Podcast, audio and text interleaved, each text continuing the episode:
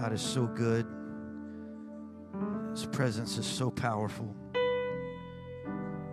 We are truly nothing without Him. He wants to minister to you tonight. He wants to help you. He wants to broaden and expand your perspective so that you see things through His heart, His mind. If you have those values in place, then that filter will change your heart. But if we're looking at the things of the world and we're looking at the things we're facing, those things shape our heart. So it's all in what we're looking at, what your gaze is fixed upon.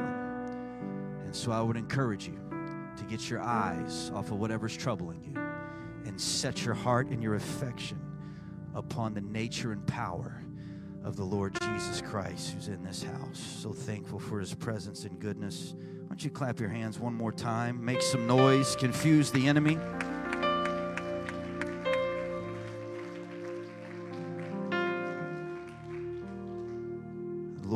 Was dealing with me before I left the country about the great reversal.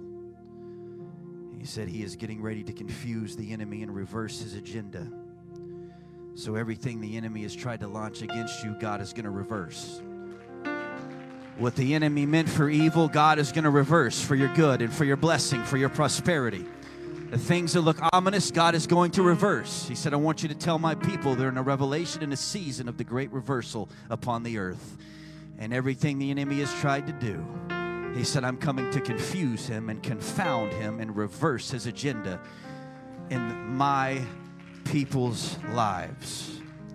And I rejoice in that. And nothing confuses hell more than when you clap and worship, when everything in your life is pointing and trending in a negative direction when you just clap your hands and worship and refuse to sit on your worship, that confuses the enemy.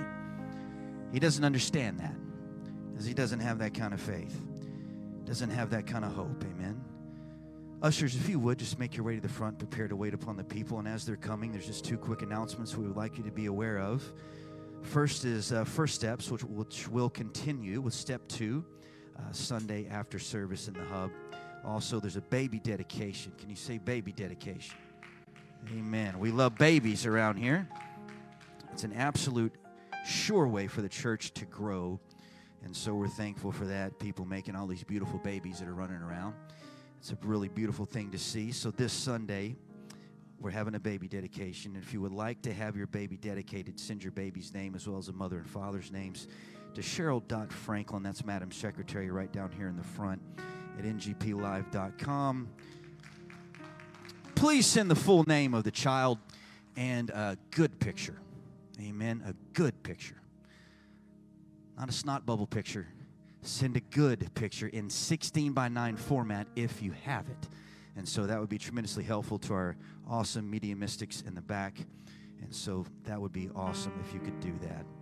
Let's pray over this offering. Lord Jesus, we thank you for your goodness and your wonderful people that are here. Thank you for your presence hovering over this room right now. Pray that it would continue, that it would expand, that it would just manifest even more greatly as this night progresses.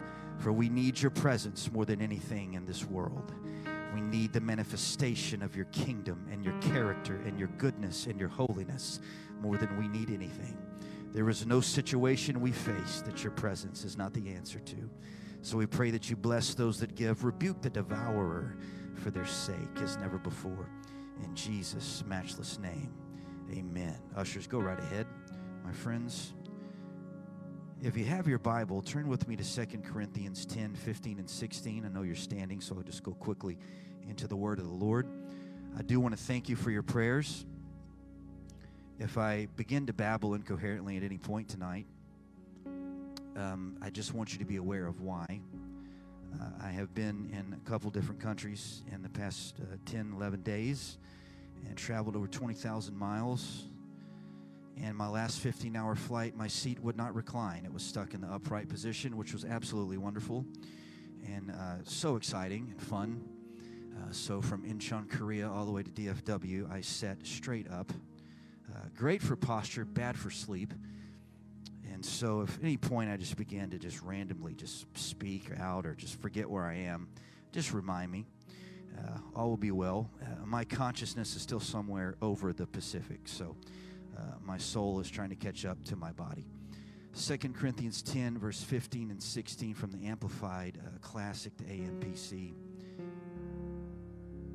says this We do not boast, therefore, beyond our proper limit over other men's labors, but we have the hope and confident expectation that as your faith, turn to your neighbor and say, That's our faith.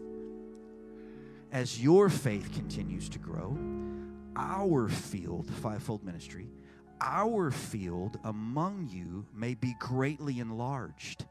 Do you see the partnership and the connection? The constellation, how that works. As your faith continues to grow, then our field among you may be greatly enlarged, still within the limits of our commission. You can't ever let your ambition take you where your anointing has not actually caused you to go. Some people are ambitious to do something, but they're not anointed to do that something, and it fails every single time. Or they get burnt out and they quit because they're trying to do something that their ambition wants them to do, but they're not anointed to do it. Not yet. It's at a season, it's at a time. So Paul is showing Corinth a very powerful partnership in spiritual dynamic. Our field among you will be greatly enlarged, still within the limits of our commission. Verse 16 says, So that we may even preach the gospel in lands lying beyond you, without making a boast of work already done in another man's sphere of activity before we came on the scene.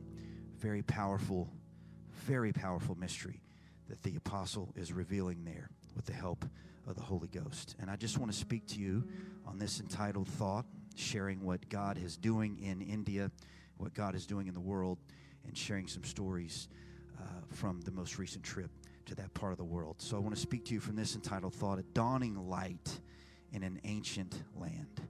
A dawning light in an ancient land. You put your Bibles down, join with me in prayer all over this house tonight. Lord Jesus, we need your presence and anointing. We pray that you would anoint us with unction as never before so we can speak and declare your heart and your mind. Let revelation and understanding begin to flow, broaden and expand our perspective. Take us out of our comfort zone. Let scales fall off of our eyes. Let us see things in the Spirit we've never seen. Let us hear things of the Spirit we've never heard, that we may enter into this dimension of depth that you're inviting your body and your bride into in this end time hour. By the power and authority of the name of Jesus, we speak it and declare it in Jesus' mighty name. Amen. Can you clap your hands as you're seated? You guys get quiet on me, and I'm going to fall asleep standing right here in this pulpit. So I'm going to need you to get a little bit more interactive if you don't mind. Clap, say something, shout something. I, I don't care what you shout, just do something to keep me awake as well, and everything's going to be fine.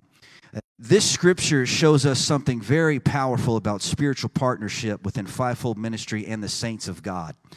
That is a partnership that is well established in the Bible. Ephesians tells us a lot about it, and we see it modeled throughout the book of Acts entirely, and also we see it in each and every epistle that the apostles wrote to the existing churches. It's a dynamic that is very essential for us to understand. Because if we want to see God's world flow through us, we got to be in submission to it. We got to be in alignment with it. So we have to be submitted to the plan of God and we have to be operating and flowing in the ways of God and in the apostolic authority of God. And that only comes when we are in line with the Word of God. And so these partnerships really need to be understood in order for the dimension God really wants to birth through us to become a reality revival cultures. This is something Paul is showing Corinth. Corinth had the tendency, because of their great wealth and abundance, to remind me of the American church just a little bit. They got the gifts of the Spirit, they got money, and they're comfortable. And because of that, Paul is telling them, You're a little bit too tribal and insular. I need you to look out as much as you look in. I need you to look at others as much as you look at yourselves. I need you to step out of self absorption into selflessness. And I need you to flow in that because that's the heartbeat of revival. That's the heartbeat of the kingdom coming. That's the heartbeat of a revival culture and a kingdom culture. So, what the Lord has shown me traveling the world and seeing different things is that true revival cultures look in at their homes first. This is part of in looking. I look at my home first. Tell your neighbor your ministry starts in your home. Your home is your first missions field, right? That's the sign you'll see if you walk into our front door and look to the right. My wife has that sign displayed. Your home is your first missions field, not the world, not the city, not your church. Your home.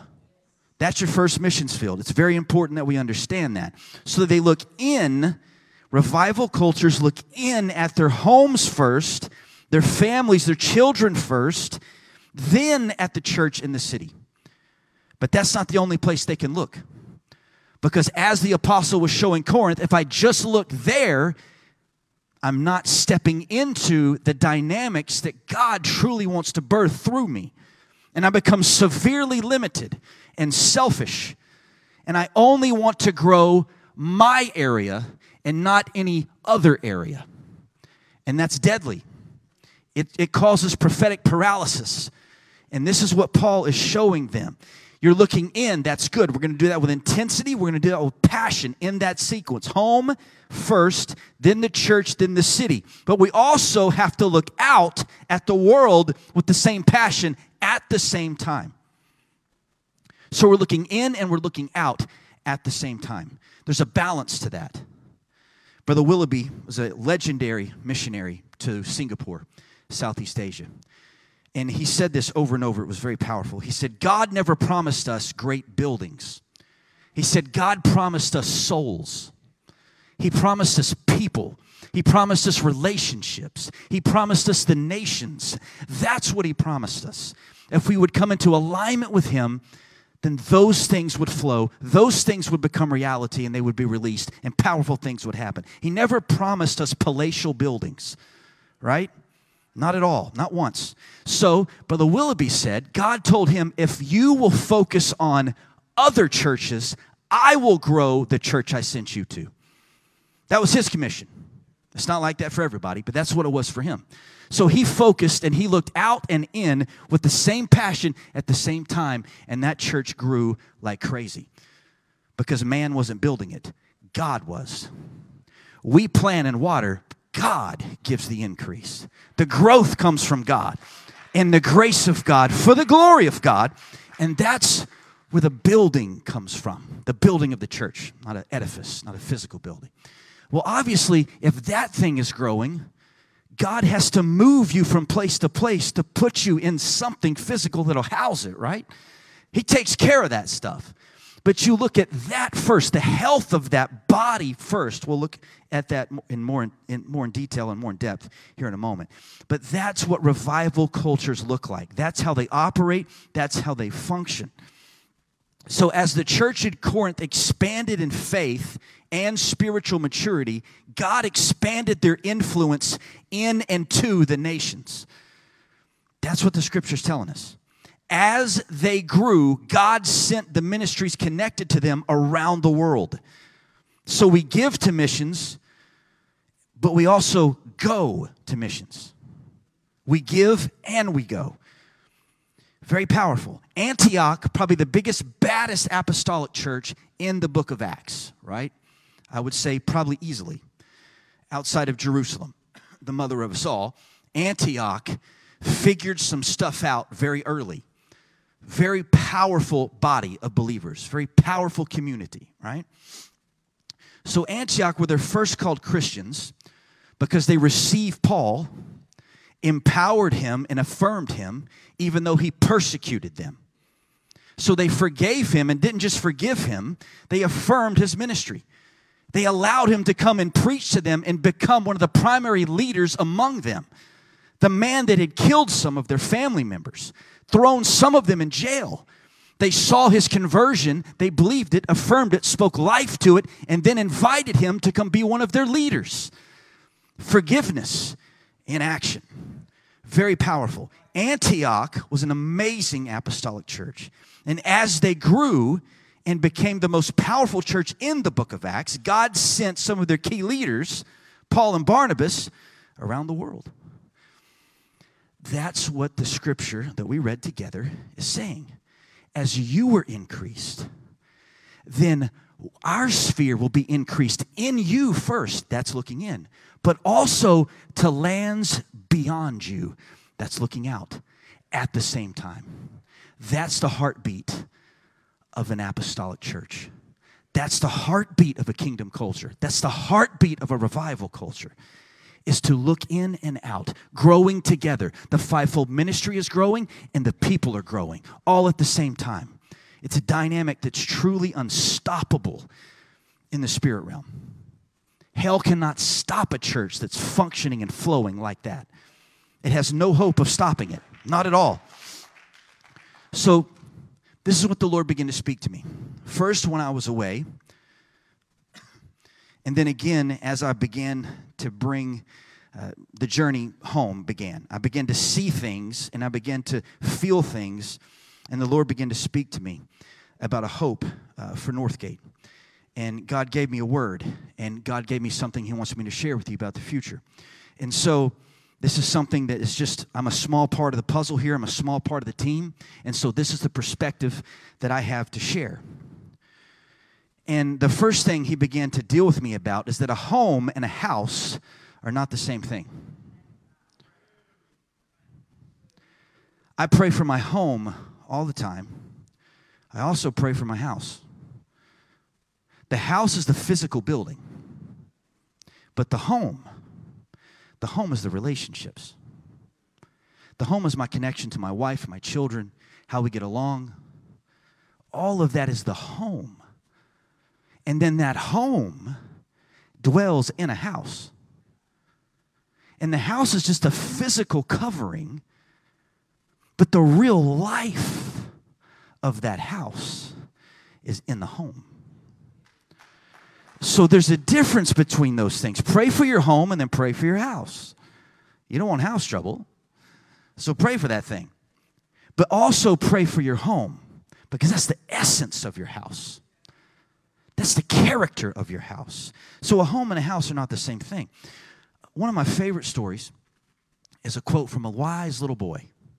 He, he wasn't over 10 years of age. And the story goes that his family was moving from one house to another house. And as they're moving in, somebody walked up to him and said, Man, what do you think about your new home? And the little boy very wisely wisely responded, This isn't our home. He said, We already had a good home. He said, We had a blessed home. We have a great home. He said, God just gave us a bigger house to put our home in. That's a powerful quote. Powerful quote, an amazing quote. Do you know what that means? When the home is ready and when the home is healthy, the house will appear. Is what the Lord told me. We need to work on our home. And as the home gets healthy, as the home of Northgate gets healthy, and the home of Northgate begins to expand, make no mistake, the house will appear. God will absolutely, irrefutably give us a bigger house to put our growing, healthy home in when the time comes. But right now, focus on the home. Focus on your home, focus on our home together, relationally, our relationships, how we get along, how we love each other, how we affirm each other, how we continue in unity. And when the home is healthy enough and heaven sees it, the house will appear. We're not going to have to go searching for it, begging for it, or go crazy looking for it. You don't have to force it when it's of God, it shows up. The deal of all deals shows up the perfect edifice shows up. Because when the home is healthy, the house will appear. So please receive that from the Lord. God began to speak that to me well before I got back to Texas. And yes, when you're overseas and someone asks you where you're from, you just say Texas. that blew people's mind. They said, Where are you from? I said, Texas. They said, You just said Texas. I said, Yeah. They said, You didn't say the U.S.? I said, No. I'm from Texas. We were our own country. We're kind of a big deal. I don't know if you know that or not, but I mean, Texas, the great state of Texas, that's where I'm from. I don't say I'm from the United States of America. I say I'm from Texas. Anybody from Texas understand that? Amen. Born and raised. So, the trip to India. First of all, thank you to every single person that sowed into this trip. It's not possible without people that sow. It's just not possible. so, that's the team aspect again in partnership. Is that I didn't have the money to go. So God had to send me by allowing people to sow into the mission He was sending me on. That's partnership. That way you reap from it just like I reap from it. There's beauty and power in that. It's spiritual partnership. That's how the church functions. So I want to give you some context of India. How many of you have been to India? Raise your hand if you've been to the nation of India. Okay, Tam's got her hand up. All right, this is why I want to give you some context, all right? Because it's incredibly difficult to describe, okay? I love to minister in this nation. This is my sixth time to preach there. Been going there since 2009. And I truly believe that India can become the next Ethiopia type revival. I believe that with every fiber of my being. Uh, the population density alone would yield greater results than Ethiopia ever could have seen, just because of the population density. So it's staggeringly complicated the nation of India. It is one of the most difficult places, I would say the most difficult, that I've ever ministered, but it's also one of the most rewarding places I've ever ministered. I've seen the most creative miracles I've ever seen Jesus do in the land of India. Tumors disappear, AIDS healed, cancer just completely vanish. Amazing stuff. Blind eyes open, deaf ears open uh, incredible things. So a little girl, nine years old, walk for the first time in her life, up and down, back and forth, the whole platform, just walking. Crazy, just walking. Like a baby deer. She'd never walked in her life.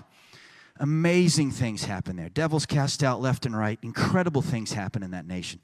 It's just a nation that has been crippled by darkness for as long as mankind has been on the earth if you watch the gospel and the direction of the gospel, what happened is the gospel traveled west. It did not travel east.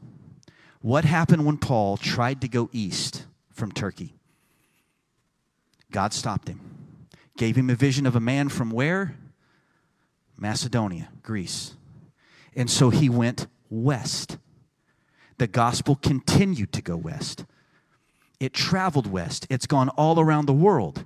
And right now, it's just now making its trek through China and India and the subcontinent of South Asia. And then it's going to end up back in Jerusalem, and this thing's over. That's the pattern. So if you look at the wall around Jerusalem, God gave me a vision of this when I was in Jerusalem praying at the Western Wall.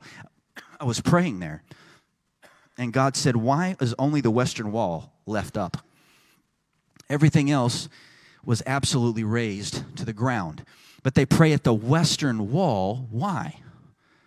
Because God was allowing it to be a prophetic symbol that the presence and the mystery that used to dwell here has gone west from here. And that's the direction it's traveling. And so it goes all the way around the world. And right now it's making its trek through Asia, the most heavily populated continent on earth. Why? Because God saves his best for last. So, what did God want to do right before he returned? He wanted to tackle the longest lasting strongholds on the planet before he came end time revival. Two nations in China, two nations in Asia, China and India. You have nearly 4 billion people in those two nations alone. We haven't even touched the surrounding nations of Asia. Those two countries alone 1.4, 1.5, unbelievable. Right at 3 billion people live in just those two countries. And the gospel's just now starting to tear its way through that darkness. It's absolutely staggering what God is doing in the earth. Amazing things are happening. China has reported, and I, I know this personally because I have a friend, very dear friend, that was on our team to India, who has been a missionary to China for a very long time. There are over 100 million tongue talkers in the nation of China right now. 100 million. That's a third of our country. Tongue talkers. And it's just getting started. They have to hide. They're in underground churches. They have to go into apartment buildings, turn the TV all the way up, and just pray together. They can't have services like this. They can't even have buildings like this. And so they come together and they just pray in circles.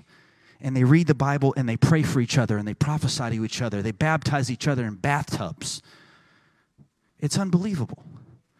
They have to stay hidden. Then they got to move to another place because somebody will tell on them and then they all get arrested.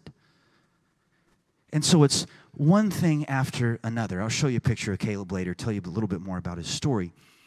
But India is a nation of 1.4 billion people. It just surpassed China as the most populated nation on earth.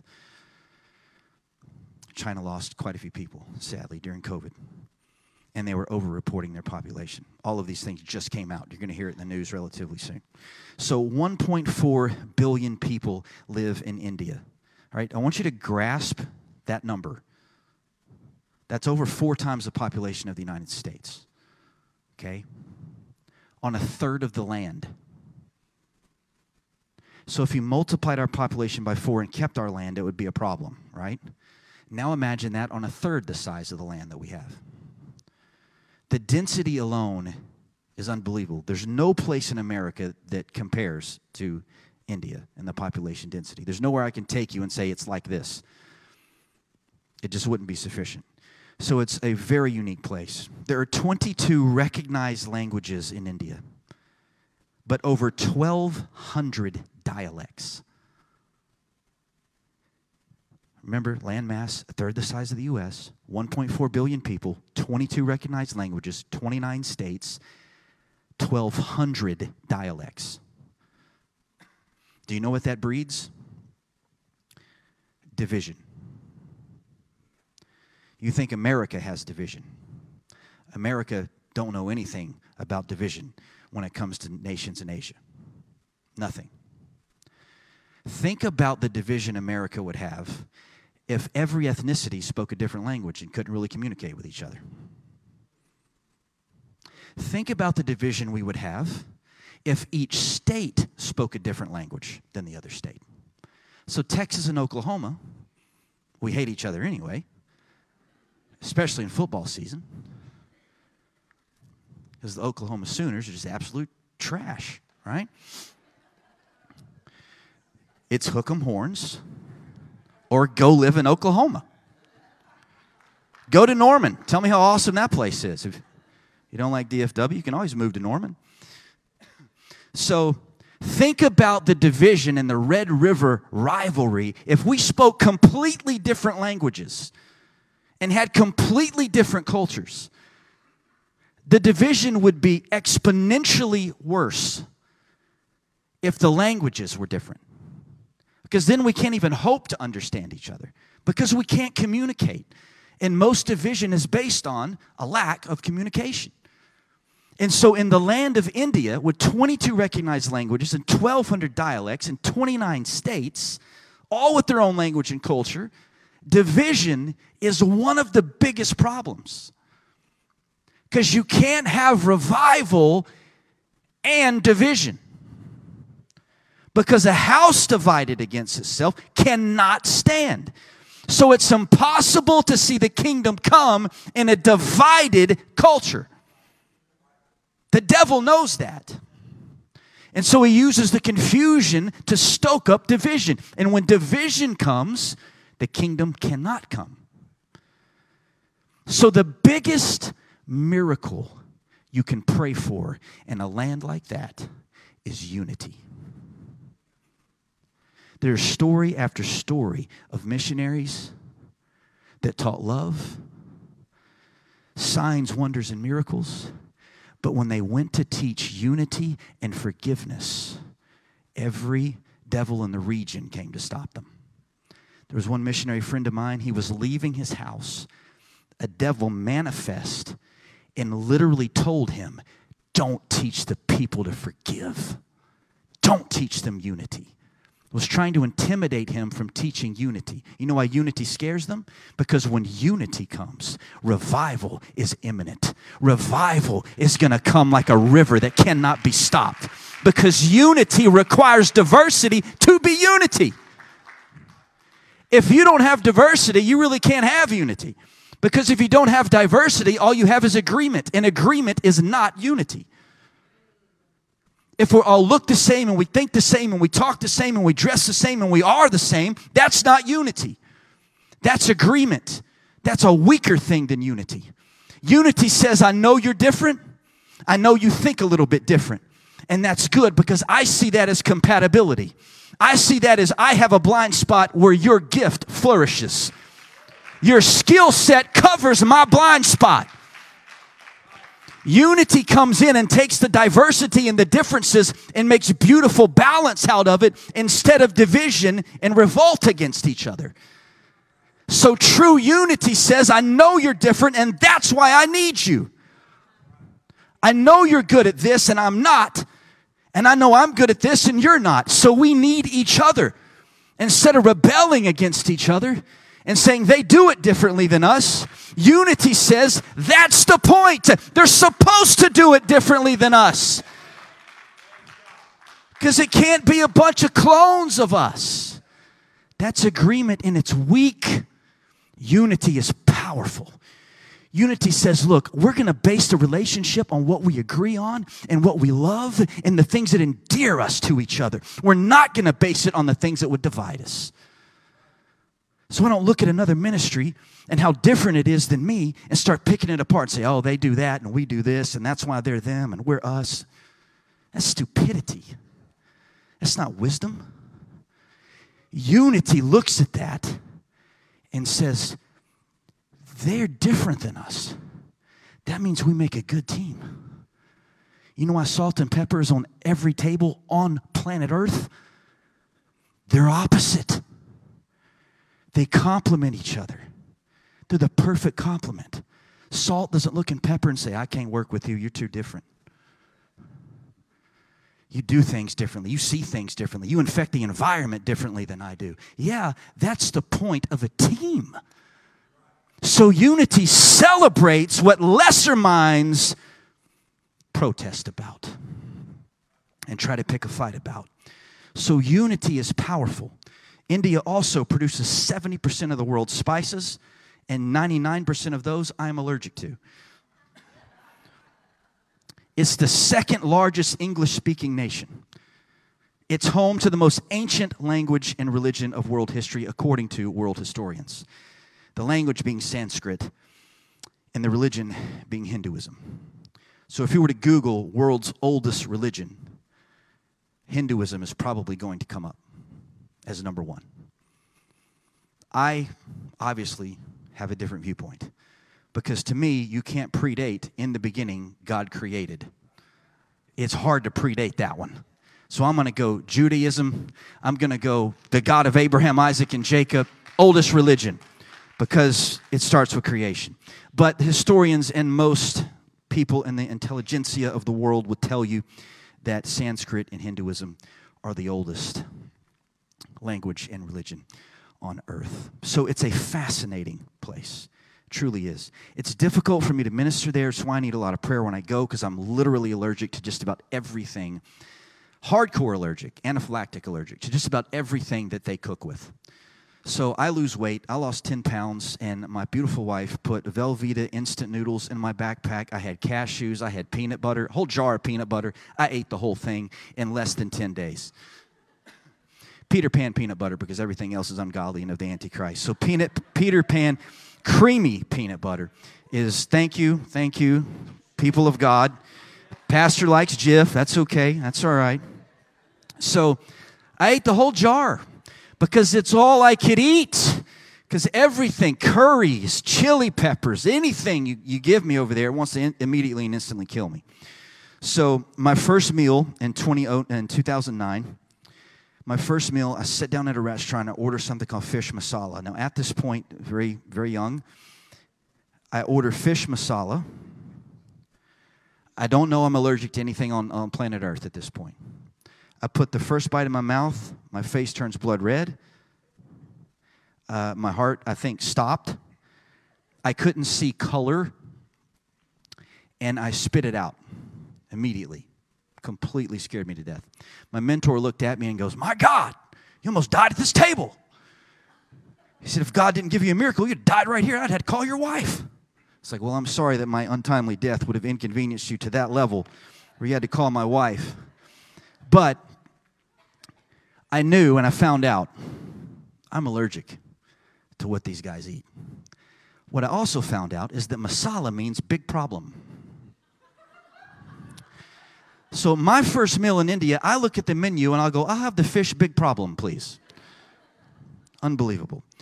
So it's it's a it's a fascinatingly difficult place for me to minister, but I absolutely love to go there. But I do lose weight, and I lose weight I don't want to lose. So it's a very challenging place. And part of the reason it's so challenging is due to the very many anti conversion laws that are in place in that nation. So India has anti conversion laws. That means it's illegal to convert from one religion or faith to another. So if you convert, you can be arrested. It's not the only country that has these, quite a few actually. So that means if I'm over there and I'm seen as a person that is converting people, I can also be very easily arrested. So it's a very difficult and challenging place to minister. But God moves like a unbelievably powerful river when he starts flowing over there. Never seen anything like it. It's truly exceptional. We can shoot some of the pictures up if you guys would. As I said, it's home to some of the longest standing strongholds known to man. But here's the beautiful part about that light always looks best in darkness. Always. And God is about to paint a picture of his light on that nation that it has never seen before.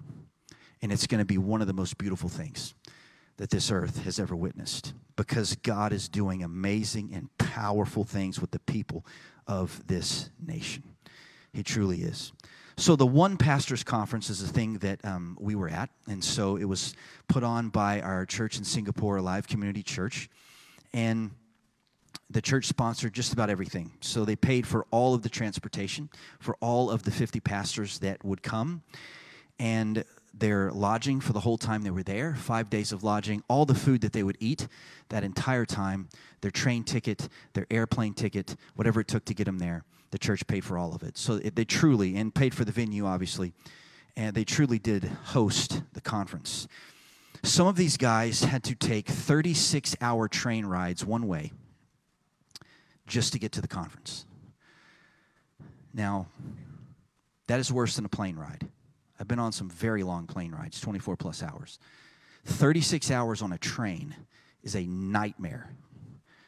36 hours on a train in India is a nightmare you would have while you were already having a nightmare. So, a lot of suffering. 36 hours, that's one way, just to get to this conference. You don't do that unless you are hungry for more light hungry for a move of God. 36 hours on a train just to get to a conference. And in America, sometimes we don't want to get in our air conditioned car and drive 15 minutes because we're tired. And I got to stand next to the people in judgment that took a 36 hour train ride one way just to get to a camp meeting conference because they were hungry for preaching. 12 hours of preaching a day. So at the One Pastors Conference, here's what we did we had a team of four people, three from Singapore and one from Malaysia. So we had a team of four, and we, we would show up at 8.30 a.m., and we would preach hour and a half sessions all the way till 9.30 p.m. at night with a one-hour lunch. You heard that correctly. 12 hours of ministry every day for four days in a row. 12 hours, hour and a half sessions each, with a five to 10 minute tea break between each of those sessions. And at the end of the night, they weren't leaving, they weren't asking for it to be over. They weren't complaining about the heat. They weren't complaining about the time. They wanted more. It's unbelievable. That level of hunger will change your life. It'll change your life. So, this is Caleb. So, this is the platform. This is our interpreter, Robin. We had two very incredible interpreters, Robin and Ken Chan. And Robin is obviously not his given name, but it's the name he goes by, and he's a great man, very powerful interpreter, zero delay. When you said it, he said it. If you moved your hand, he moved his hand. Incredible guy. This is Pastor Caleb Tan, missionary to China. This man has been preaching many times in China when police officers would kick in the door, come into the, come into the room, arrest everyone. That's a bad, that's a bad service. Multiple times he's had to endure that. He's been interrogated, borderline tortured, over and over and over simply for preaching the gospel. And guess what? He's full of faith, not discontent, not doubting, not depressed, not upset, not living in fear. He can't wait to go back and do it again. That's faith. That's overcoming a little bit more than had a long day at work, don't want to be here. It's amazing to me. It's inspiring to me. And I'll stand in judgment next to him. It makes me think, what have I done? What kind of cross have I been willing to carry for the kingdom of God? Because that dude's carrying a big one and he's not upset and he's not asking why and he's not saying, God, why me? I'm trying and all this stuff is happening and I get persecuted. Just like the apostles, when they get persecuted, they dance and they shout because they were seen worthy to suffer for the name of Jesus. That's a completely different understanding of suffering. Completely different. Don't complain about it. Don't quit throwing the towel. Ask why. Post about it. Poor, pitiful me. God failed me. No, it ignites their faith it compounds their faith. And they want to do it more and more. Uh, go to, just go to the next one, whichever one it is. Thank you. That's perfect. This is my friend, my new friend, Santosh. Santosh is from the Bangalore area in the state of Karnataka. This is one of the men that took a 36 hour train ride to get to the conference and a 36 hour train ride to get back. After 36 hours back, he got there, got off the train, walked into his church, and started preaching Sunday services. And was thrilled to just be there in time to do it. So, these guys, him and a few others that we'll see later, they've got a powerful ministry and revival taking off in Karnataka, Bangalore area. They go into village after village, preaching the kingdom of God, casting out devils, healing the sick, seeing miracle signs and wonders, and praying people through to the Holy Ghost and baptizing them in the name of Jesus Christ. Incredible things. They see more miracles than just about anybody you can name. They see miracle after miracle after miracle. You know what else they do? They get beaten for preaching the kingdom. He was just recently beaten across his back and all over his body with rods for preaching the kingdom of God in his home country. Repeatedly beaten, threatened. You know what he does? He goes back out and he does it again. That's Santosh. That's the kind of person that we're going to be standing next to in judgment. I want it to ignite your faith. I don't want it to make you guilty. I want it to ignite your faith. To know that if they can do it, you can do it. Because you don't get persecuted like that for your faith. You live in a land of freedom. You live in a land where you can talk about it to anybody you want to talk about it to. Nobody's busting in here and arresting us for preaching the kingdom of God. There's little to zero persecution in the United States of America. Be excited about that and then go out and release the kingdom as never before because we don't have the barriers they have, but they're doing it with the barriers with the persecution, in the face of persecution, they're still preaching the gospel, seeing signs, wonders, and miracles, having revival. And when I see people like that, I'm like, I'm supposed to minister to you. I'm inspired by you. I'm inspired just to know you. I don't even know why you want to listen to me from America. It, it, was staggering to me, the faith of these people. And these guys pastor hundreds and thousands of people. Their churches are massive. And so it was just absolutely staggering to see. It truly, truly was. Can do the next picture if you don't mind? Thank you. This is Pastor Paul and his life, his wife, Lila. And so pray for these people. Pray for Pastor Paul and Lila. They pastor in New Delhi probably the most difficult place to live and to pastor. There are little to no Christians at all in New Delhi. Little to none. It's very dangerous. It's very unsafe for women. The crime is very, very high. It's exceedingly dangerous to be a Christian and to be a leader in this city. And they're doing it and have been doing it for a long time. They're not even from there. They're from a completely different part of India. As you can tell, they look Chinese. Caleb was blown away. He could, swore, he could have swore they were Chinese. But they're Indian. India is unbelievably diverse. So they were called to the most difficult place to pastor and went. And they're there. They're doing a wonderful job. Things are going well, but it's very difficult. He's the one that helped organize on a local level this entire conference. So God is positioning him to be kind of a leader of what's going on there. So very powerful. Just switch to the next one if you don't mind. I'm going to hurry. We're almost out of time. All right, this is just walking down the street. This is right outside of Mother Teresa's uh, home, where Mother Teresa used to live in Calcutta. That's where we were. We were in Calcutta, India. And so this was right outside. If you walk out of the street in the alley that Mother Teresa's home and her, her tomb is, and make it a right, you walk right into this. So this was prayer time. Uh, obviously, these are not Hindus; these are is, these are Islamic men, and they're there and they're praying. And so, just that picture is just to show you the immense diversity, culturally, ethnically, religiously, that exists in India. That's just right on the street, right off the street.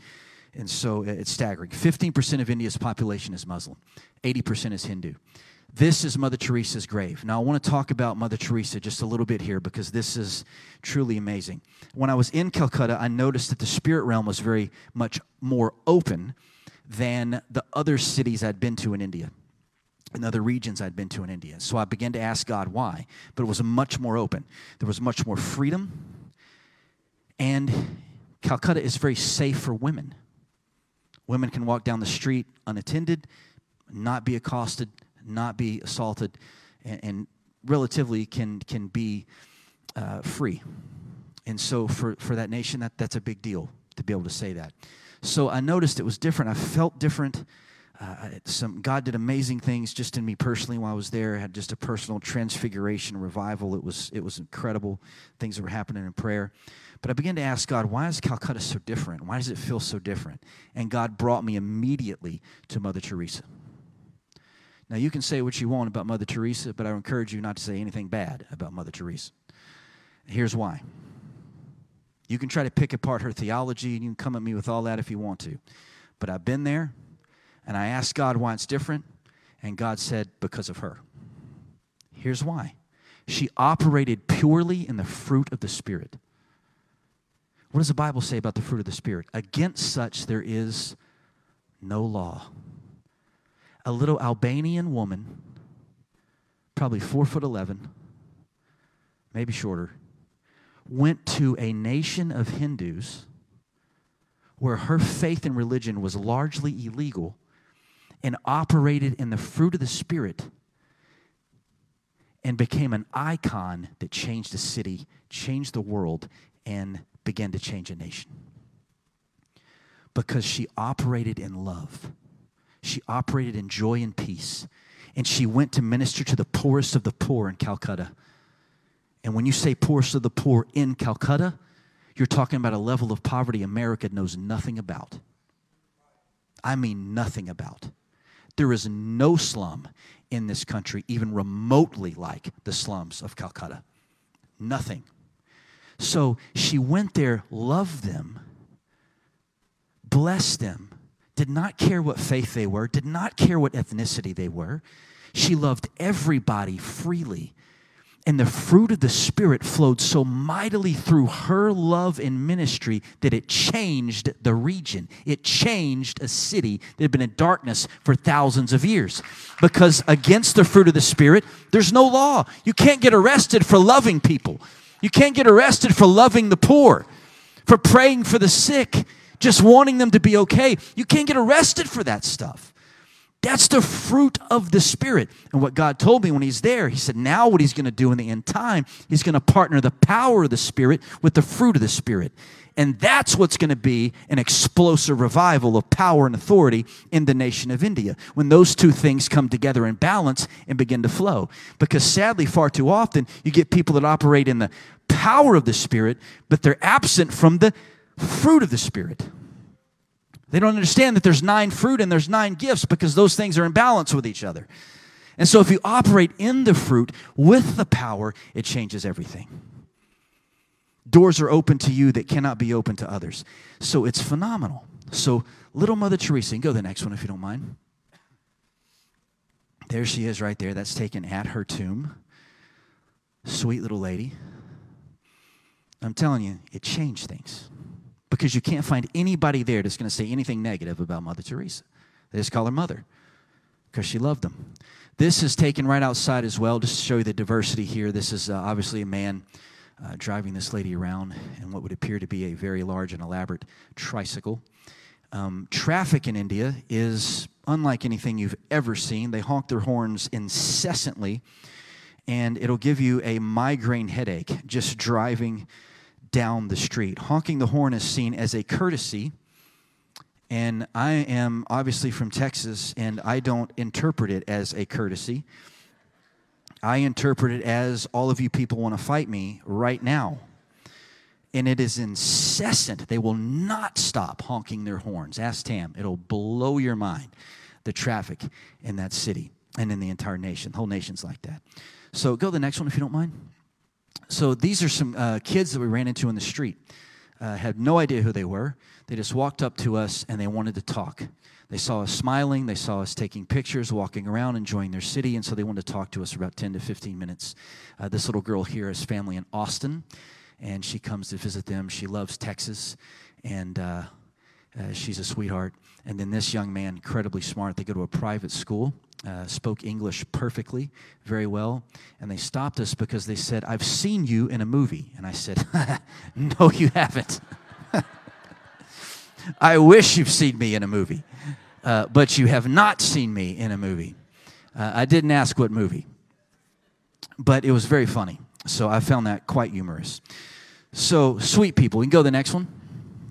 So this is a, a man from a different part of India, completely different. Seven states of India were represented in this conference, all of them with different languages and different ethnicities and cultures. Seven states. Never been together before, never fellowship together before. First time. So these men said they were blown away from the first night because they had never seen that many people from different parts of India come together in unity to love each other and pray and have a service. Never happened and God made it happen. So here's more of us here. This is Caleb on my left and Pastor Sam uh, to his left. He's the superintendent of the entire nation of Malaysia for the UPCI. He's a great man. Uh, doors have blown open in uh, Malaysia and India. Just amazing things that are happening there. And these are guys from uh, Manipur, where Tamberly has also been. Uh, they're from Manipur, India. Let's go to the next one. And this is just more people. These are some of the guys from Bangalore. So the man on the far left, his name is Pastor Lenu. He's a powerful man, speaks perfect English. The man on the far right is a professor. His name is Joshua, a professor of economics and technology. Uh, at a very uh, prestigious university there in Bangalore, very highly educated, very well spoken man, and that's Santosh to his right and uh, that uh, Sandra, the missions director there, is standing next to between Caleb and I. These guys from Bangalore are probably some of the most legit people in the kingdom I've ever seen or met in my entire life. So let's go to the next one, please. We're out of time. Uh, these are some of the ladies that were here. Some of them are from Orissa. Most of the ladies you see here are from Orissa. There was an upcoming ladies' conference in Orissa uh, that we are connected to and that Singapore is hosting. Here's why the people from Orissa are so impressive and powerful. Orissa probably has the most persecution of any state in all of India. Missionaries are burned there, lit on fire and burned. Okay? So the persecution is immense and very, very deep and powerful. And these, when these little ladies start praying, heaven moves. So when you say, lift your voice and pray, and they lift their hands and begin to pray, the place goes completely ballistic. It's absolutely staggering. They know how to pray. They live in intercession, they live in it. It's super, super powerful. Next one, if there is a next one.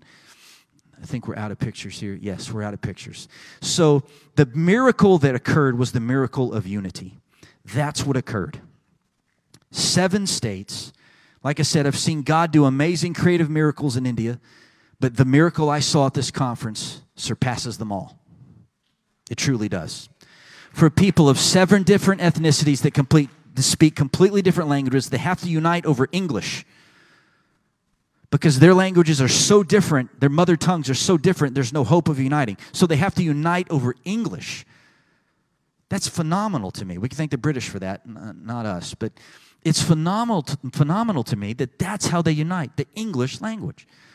And so to see them come together from the first day, love each other, spend time with each other, pray for each other, prophesy life and revival over each other's cities and each other's territories and churches and families. It was one of the most beautiful things I've ever seen because these guys said it had never happened in that country before. I didn't know that. They told us this has never happened in this nation that we would come together, love each other, pray for each other, worship together, support each other. Never happened before. That's the power of unity. Now, I want us to stand. We're out of time. Could you stand all over the house tonight? Forgive me for taking so long and just get excited about this stuff. I want us to pray in closing for unity to hit our home, the home of Northgate, the culture of Northgate. I want us to pray for unity, divine, supernatural unity it is more supernatural than any miracle that you will see. It truly is. It is more supernatural than tumors falling off or the dead being raised. Unity is absolutely staggeringly supernatural when it comes. We are not praying for agreement, we are praying for unity. So that diversity could increase and compatibility could increase, and the unity of the Spirit supernaturally can come among us, so that the kingdom of God can be birthed through us as never before. So, would you join me? Just lift your hands all over this house and loose your voices and let us pray.